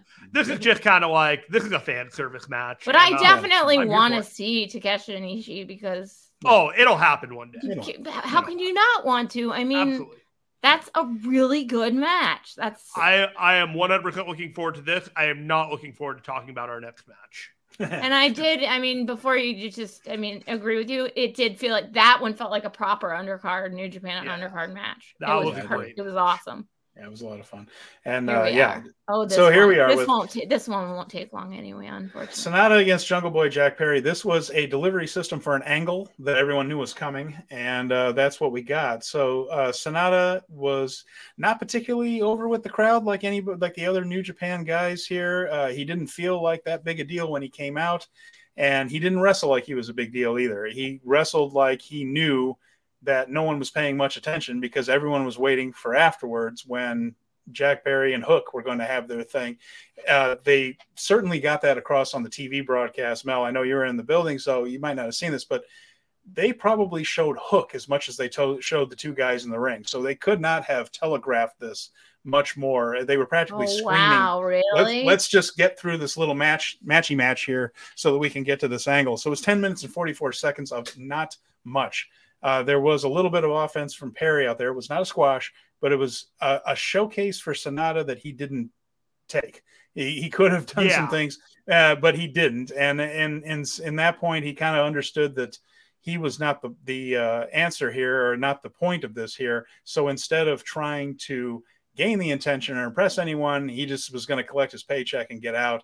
He basically just did a couple of Keiji Muto moves, including the moonsault to pin him, uh, took his belt, walked back up the aisle, and uh, Keiji Muto tribute so. match. yeah, it really it was. was. Actually, yeah. So it did nothing to silence any Sanada doubters as to whether or not he's the guy here. I, again, we've talked about that. There are signs that the people in Japan are starting to take to him. I don't feel like he did. I don't think he took this the right attitude toward this, and I don't think he helped himself at all in this. Yeah, I was pretty bummed. I went on a pretty significant rant on the boom last night about the opportunities missed by Sanada here. Um, he did not treat this like it was an opportunity to become beloved by a fan base over a period of time. My outlook on this as a result is that Sanada is looking to become a venerated career champion get all the titles, work safely into his 40s and 50s, and be the kind of guy that is around doing matches with a signature move and maybe have a retirement like Keiji Muto one day. But he's got to have better matches like this along the way in order to hit that goal. Yeah. And then Jack Perry turned on Hook afterwards, which everybody kind of saw coming right there. And that's an AEW Shocking. angle. So, yeah, it, it, was, like I said, they telegraphed the hell out of it. So, moving on from that one, we had a four way match for the AEW International title. And this was Orange Cassidy, the champion, uh, facing Daniel Garcia, the only guy without a belt in the whole match. Poor Daniel. Uh, Katsuyori Shibata, the ROH Pure champion. Zack Sabre Jr., the IWGP television champion. 11 minutes 29 seconds. A lot of fun stuff in this one. I think Zach Sabre was the MVP of it. Uh, he and Shibata had some fun spots, including uh, chop battles while holding on to abdominal stretches on their opponents at that time. So while they were in abdominal stretches, they were chopping each other.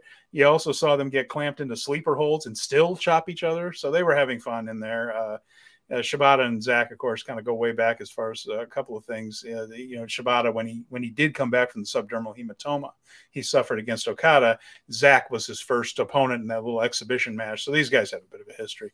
Uh, but you know, in the end, they again a little bit of a storyline is the frenemy situation between Orange Cassidy and Shibata, where they are friends, they show respect for each other, and then they find ways to screw each other over constantly. In this case Shibata was about to win the match. He hit a penalty kick on Daniel Garcia, who was there specifically to take the fall and protect the champions that were in the ring. Uh, and, and, he was good in the match. He did he did he did exactly what he was supposed to do. And uh, Cassidy grabbed Shibata, threw him out of the ring, and stole the pin. Uh, it was a WWE finish, uh, but since AEW doesn't do that finish constantly the way WWE did, didn't bother me as much as it does. It, it, it doesn't come off as uncreative as when WWE does it every other week. I would but, also say that, like, when you have wrestlers all at the same caliber doing it to each other, it's not as cheap as in you have someone who's clearly lower on the card pulling that maneuver to get a fluke win. Whereas when you have all these guys Carmella, all at that Carmella. Hey now. but you know what I'm saying? Like there is an equal footing among the three guys vying for that pin that yeah. made it feel like okay, this is what they had to resort to because they are so like lockstep with each other. Fun stuff here, though. If they wanted to do any combination of these guys again, I'd watch. Uh, they, they, this is a oh, I a, fun, so. a fun group of guys. This was one of my favorite matches on the card, just simply because it was like I loved that they were like doing each other's moves on each other. It was a lot of fun, and that they were like doing like insider like other moves from random things, and that they it, you know, and, and they kept doing it. They kept tempting you. You were like, I could take anything. But the biggest thing was like you didn't want. Uh, there was a whole conversation about no one wants Orange to drop the belt because he's this great IC mm-hmm. champion, and who in this match could he lose it to? And it's like, oh no, this was the perfect way to do this. Yeah. Like it mm-hmm. really was a yeah. complete way to let him keep the belt while showing you that like all these guys could have won the belt. Like it, it was this was a lot of fun. I really enjoyed. Orange has done such a great job that he needs to lose it on a one-on-one match and make the next guy because of the yeah he's, he's mm-hmm. done on this. I 100% agree with that. That's Next up, we had CM Red Punk basket match. yeah, here we go. So uh, this was the Owen Hart Foundation tournament uh, match. This is the quarterfinal CM Punk and Satoshi Kojima. So when CM Punk was coming up in wrestling at OVW and uh, IWA Mid South and all these things, uh, Satoshi Kojima was the man in uh, New Japan. And uh, you can tell that Punk has a lot of respect for him, looks up to him in a lot of ways, said a lot of really nice respectful things about uh, Kojima coming up, uh, who might be the greatest tw- uh, Twitter user of all time. We'll get to that in a little bit. But uh, Kojima and Punk uh, wrestled a really good 13 and a half minute match. Kojima can still go. He, he can flat out still go. And he's won three G1s. He's a career Grand Slam champion, meaning he's the IWGP, Triple Crown, and GHC title holder at one point. One of the greatest tag teams ever with Hiroshi Tenzan. And – somehow he still plays the part of the plucky underdog really well. Even though he really shouldn't be an underdog to anyone with that whole with that resume but again it's just the way he connects. And uh, this was exactly what we thought it was going to be which is he pushes punk but punk ends up getting the win. Punk leaned into the heel end of it the, the crowd certainly treated him as a heel which gave an extra boost to kojima. I mean uh, is this an all-time classic? Absolutely not but considering kojima's age considering you know the circumstances. Uh, I think both guys played their roles well, and it was exactly what it needed to be, which is a win for Punk and a fun match and a, a little showcase for Kojima, who's still really good at this. Mel, tell me about that uh, response to Punk in the uh, in the arena. Oh geez, gosh, it was a little better than the first. I mean, the Collision show had the real, like, serious, but it was not good. I mean, people,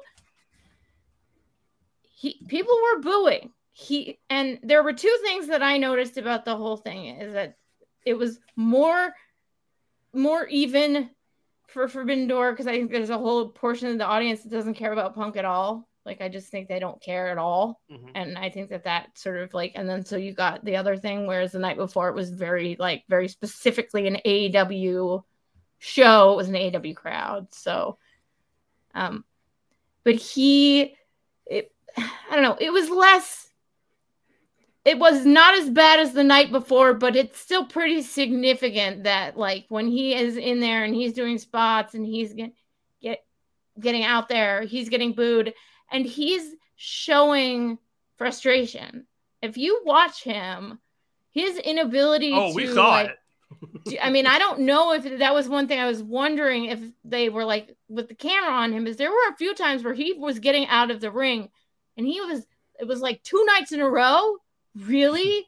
Like this so, much? And he was trying to sell, like, no, sell it, like I'm being a heel. But there were a few times when he was coming out of the ring and he was angry and frustrated and on like, TV it kind of looked like he was playing up the heel thing to me like he was having a little bit of fun with it I thought I when I was hope that it. that's the case because I don't want another situation I just don't it's not good for wrestling it's annoying right.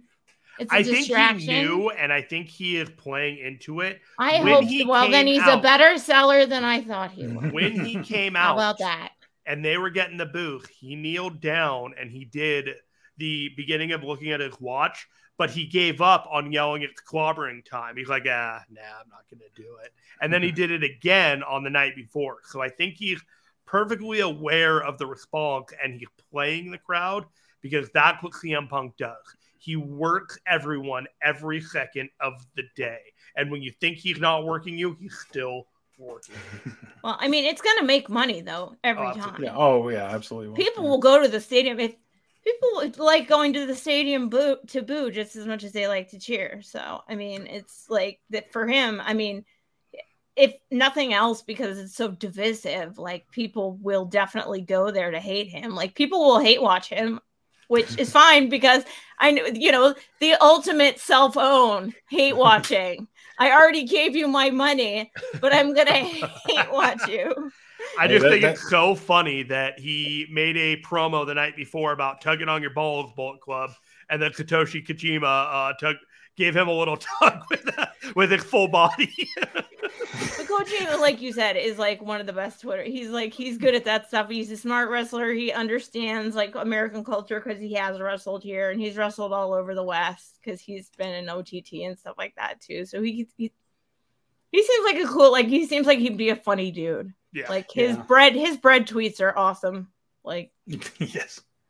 What yeah, do you got? I called this the bread versus muff, bread, bread versus muffins match. And here's I'm going to read Kojima's uh, post match tweet here. He says, "My elbow drop hit his cock. Sorry, but it's not on purpose, accident, because I don't have that kind of technology." which I think was a bad Google Translate. Yes, I think so. almost certainly, almost certainly. Uh, Japanese to English is, is not easy at all. There's nothing. Uh, no, nothing oh, it's so hard. It's, so it's hard. really let's get, hard. Let's yeah. get to another match here. The uh, the MJF Hiroshi Tanahashi discourse. AEW World Championship match, and this is again the the Tony Khan Fantasy Books New Japan because if it were Gedo, I'm very confident they would have put somebody else in this spot with MJF right here. Uh, Tanahashi's knees are shot, and he is an all-time guy. He is an all-time legend. He is on Mount Rushmore of Japanese wrestling, and there's really only one spot left on that after Rikidozan, Baba, and Inoki. And I think right now Tanahashi has it. His body's gone. He can't run anymore. He can't jump anymore which means the sling blade, the high fly flow, none of that works the way it's supposed to. And he still is in the G1. I don't know how he's going to get through that tournament, but even when he's in a tournament now, he doesn't win. He doesn't score that many points anymore. And Gedo seems to understand that he is moving into that Tenzan Kojima thing where he mostly puts people over. Tony still seems to think that we're getting the 2014 Hiroshi Tanahashi here, and he keeps putting him in these spots. MJF did everything he could, and I said that what they were going to do is work a very physically safe match, and that he was going to do a lot of smoke and mirrors to get himself and Tanahashi through it, and he did. There was all kinds of the air guitar stuff. For a while, for the love of God, he had Tanahashi in an abdominal stretch, and he was grabbing the ropes away from the referee. I mean, that spot wouldn't have been out of place at Madison Square Garden in 1986. It was like that, like very, very old school stuff. He got him through it.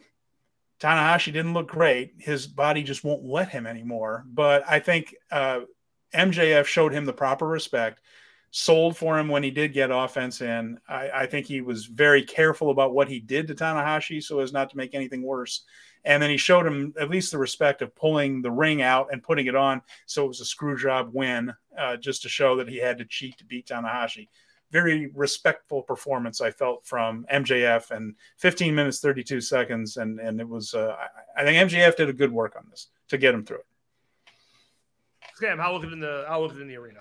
That's Mel about ah, I've done that like twice now. I am so sorry. it's okay. It's okay. Okay, James. No worries. No worries. Please, please, just nickname me for the rest. I just call you call you something else. I can just call you call you Kevin or something the whole time. Pie at this point.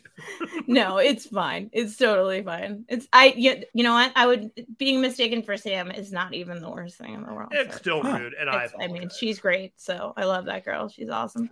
Mm-hmm. But the uh in the arena, um.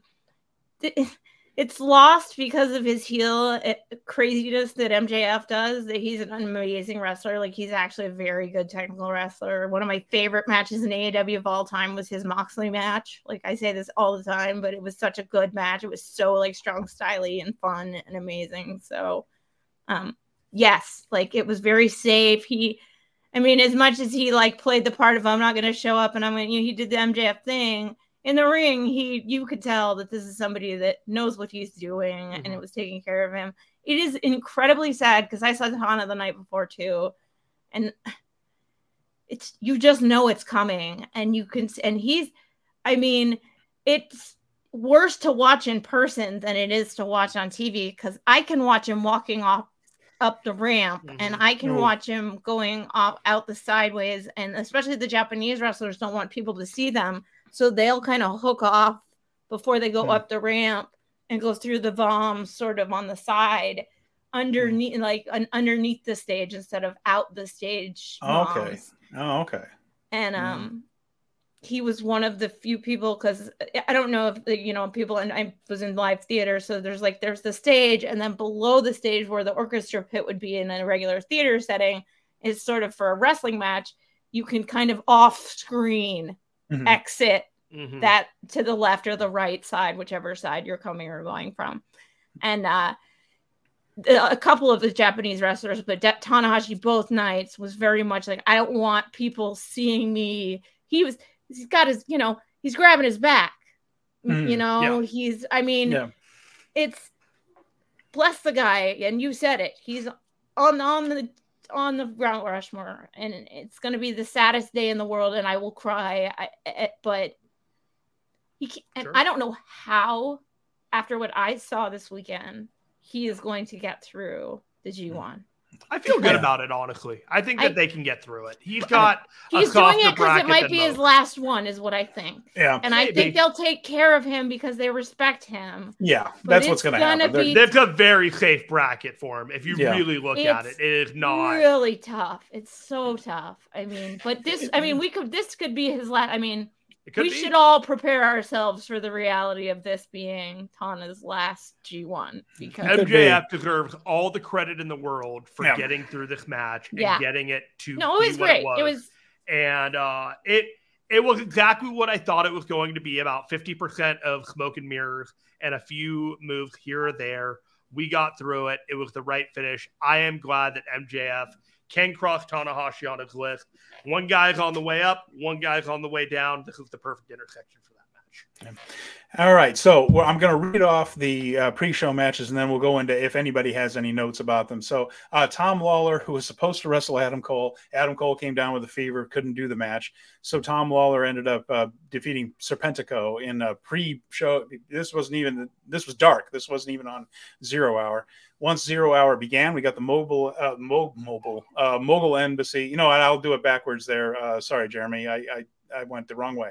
Los Ingobernables de Japón, the final match of Zero Hour. Shingo Takagi, Bushi, and Hiromu Takahashi. They defeated the United Empire in what was basically a New Japan house show match. And these are yep. six New Japan guys, and they worked it like they do those uh, fun uh, multi-person tags, preview tags, basically that they do on house shows. Uh, also, El Phantasmo got a win over Stu Grayson, two Canadians there in Toronto. Showcase mostly for ELP here, and before that, we had the Owen Hart Foundation tournament on the female side. The women's side quarterfinal match. Uh, Athena defeated Billie Starkz in a match that had a lot of awkward moments. Uh, picked up a little bit uh, toward the end and uh, gives us something to look forward to, though. Athena versus Willow Nightingale in the next round. And then we had the Mogul Embassy, Brian Cage, Swerve Strickland, Kaun, and the guy I keep calling Téa Leoni. That's the woman that was married to David Duchovny. It's Toa Liona. And he defeated Chuck Taylor, Trent Beretta, Rocky Romero, and El Desperado. Uh, El Desperado had no business being in this spot. He should have been in a much more prominent one. Uh, but we did get to see uh, Swerve. We got some comedy spots out of it, and people like Desperado, so sure. Swerve I love seeing Rocky, even though I mean it's not like I was glad to see Rocky because I love Rocky. He's one of my faves. Like yeah. he's one of the people that helped get me into him being on on the mic with Kevin Kelly on my you know my, I subscribed because of people mm-hmm. like that, and so I love him. He's one of the first wrestling podcasts I ever did was on because he was Black Tiger. We did a show mm-hmm. on Black Tiger. So, and, and, my friend went through and like gave me the whole like back history, and we talked about it, and it was amazing. So, um, great. There've been some great wrestlers that were so Black Tiger. In that way, like I mean, yay! I got to see Rocky. I love seeing Rocky. Yeah, and I mean, this match wasn't bad. There wasn't anything wrong with the match. I, I, I wish El Desperado was, was in a, spot. and of course, Rocky Romero uh, books foreign talent for New Japan, so big weekend for for Rock. And uh, yeah, I mentioned Tom Lawler defeating a uh, Serpentico. Tom Lawler, the man who cannot catch a freaking break in this That's business. Swerve got the win on this match. Basically, tip of the cap yes. by Tony Khan for a job well done with uh, navigating a number of matches throughout the week. Yeah. So there you have it. So I hope they put Tom on something this week. Really, really do because Oh, I am so bummed about that, and he is Yeah. so awesome. And both they- Jeremy I- and I felt that he earned his spot in the G1 again this year based off his performance last Mhm. year, but it's it's such a loaded roster right now that there just wasn't it's tough. Room a tough for time. him and because yeah, I was looking at it I don't know who you, the hell you take out uh, but uh, man it's it's a tough break because Tom I thought really did well last year I thought it's certainly worth another look hopefully he'll get back in the G1 another year and and he can get into a more prominent spot this this year because no nobody works harder he's he's he, no one no one tries harder I just love him so much. He's one of my faves. He's definitely up there with like, and I was really excited for him to be. This happened last year too with uh, Hiromu Mhm. and yeah yeah yeah and I found out about the same time, which was we were finishing up and getting the bill for the food uh, and getting ready to walk over to the arena. I found out around the same time that both of those matches were canceled both years. yeah Steven, we did a preview of the July 4th and July 5th matches last week and covered it, and nothing really changed. So I don't think we really need to do anything with that. And we can, you know, wrap this up if you're thinking of so. We can, but I have one final uh, Sure. question for our guest right here. The uh, Mel was, has been to both Forbidden Doors in person. So, compared, uh, if we can compare and contrast, uh, what did you think this year did better? Was there anything that Forbidden Door one uh, did better than this year? Like you've been to both, and not too many people can say that. What What are your thoughts on how Forbidden Door two compared to Forbidden Door at one? All right. So I'll go venue first. Um, both venues were awesome, but the Scotiabank Center understood what they were doing better than the United Center did. Uh, United Center did not uncover their uh, big jumbo screen last year for Forbidden Door. So anybody that was in the cheap seats had a very tough time seeing the offside spots. The this this vent this venue they had it perfect. You could use a screen. You could sit anywhere in that arena. It was it was beautiful. I mean, I loved the United Center, but that would be my one like nitpick on them. Uh, so they picked two great venues, two great groups of fans. The thing that I would say that I kind of I was sitting there I was like, how is two going to be better than one? And then I sat and I was like, I liked two better than one, but I liked it in the way that you know how when you do something for the first time and you've never done it before and you're like when i do this the next time it's going to be so smoking awesome. Where it's like so the first one was the first time they had ever done it and they had all those problems. Is okada going to be involved? Adam cole is hurt. Um people getting pulled off the cards that was the first time i saw the young bucks live in Okay. all of the AEW, I've seen two dynamites, I've seen a collision, and I've seen a Forbidden Door. And then to, until then, that's the first time I've seen the Bucks on their own promotion. So I liked this one better because they took what they did last year. They fixed all the stuff that they should have fixed. They were conscious of all of the things that they didn't do last year, and they had the full complement of like I, I think a friend put like last year it was all about New Japan needing AEW. This year it's much more about AEW needing New Japan. And so because of all the weirdness that's gone on with AEW and the numbers been down and all these things. And so they did a really nice job. And they they were like it what it was like they nailed it the second time. Mm. it was better it, because it sh- like they made it, it it was better because it should have been better. And it should have evolved and it should have been more on key and it should have been they should have been hitting those moments when they should have been. And i mean except for some of those like the things that we talked about with falling apart. Like Yeah. two the two best my two my top two wrestling shows they Excellent. go two and one and i mean we're basically going to try and do this is like going to be our highlight of the year deal we're going to try and do this as much Cool. as they're willing to do it so as many years as they want to do forbidden door we want to try and get to them because we Cool. get to explore on top of that sort of thing Yeah. but Well, great. Well, Steven, which one did you like better? I like this one a little bit better, and and, and I enjoyed I enjoyed the hell out of both of them, but this one had a little special aura to it because of the lineup and just Sure because of the way that uh, uh, Omega uh, will match went. How about you, Jeremy? I look at maximum saturation. I thought this year's booking was safer by necessity because of the chaos and all the work that they went into, but that made for kind of a very special card. Something that was kind of a lightning in the bottle scenario. And I have a little bit of affinity in my heart for it as a result, but this was a better show. All right.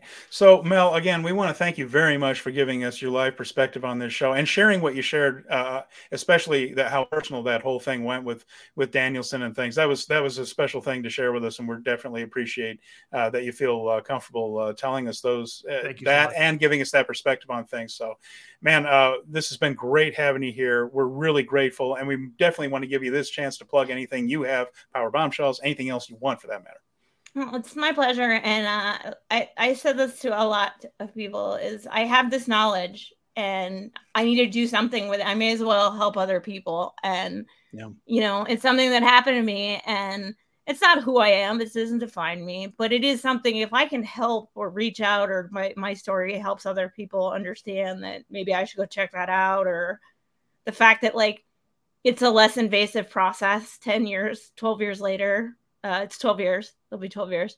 Uh, 12 years later, so that it's it's just a tiny hole instead of the much more invasive situation. Like that, I'm part of that. I'm still here, and I love that. And uh, bec- and wrestling has be- been very much a part of my recovery and my ability to be able to discuss these things with people. And wrestling fans are, I mean, I've been able to actually become like very close like with Jim Valley, who has been through similar life-threatening, scary world things, and uh, we get to share our love of wrestling, and and you know take these things out into the world with us.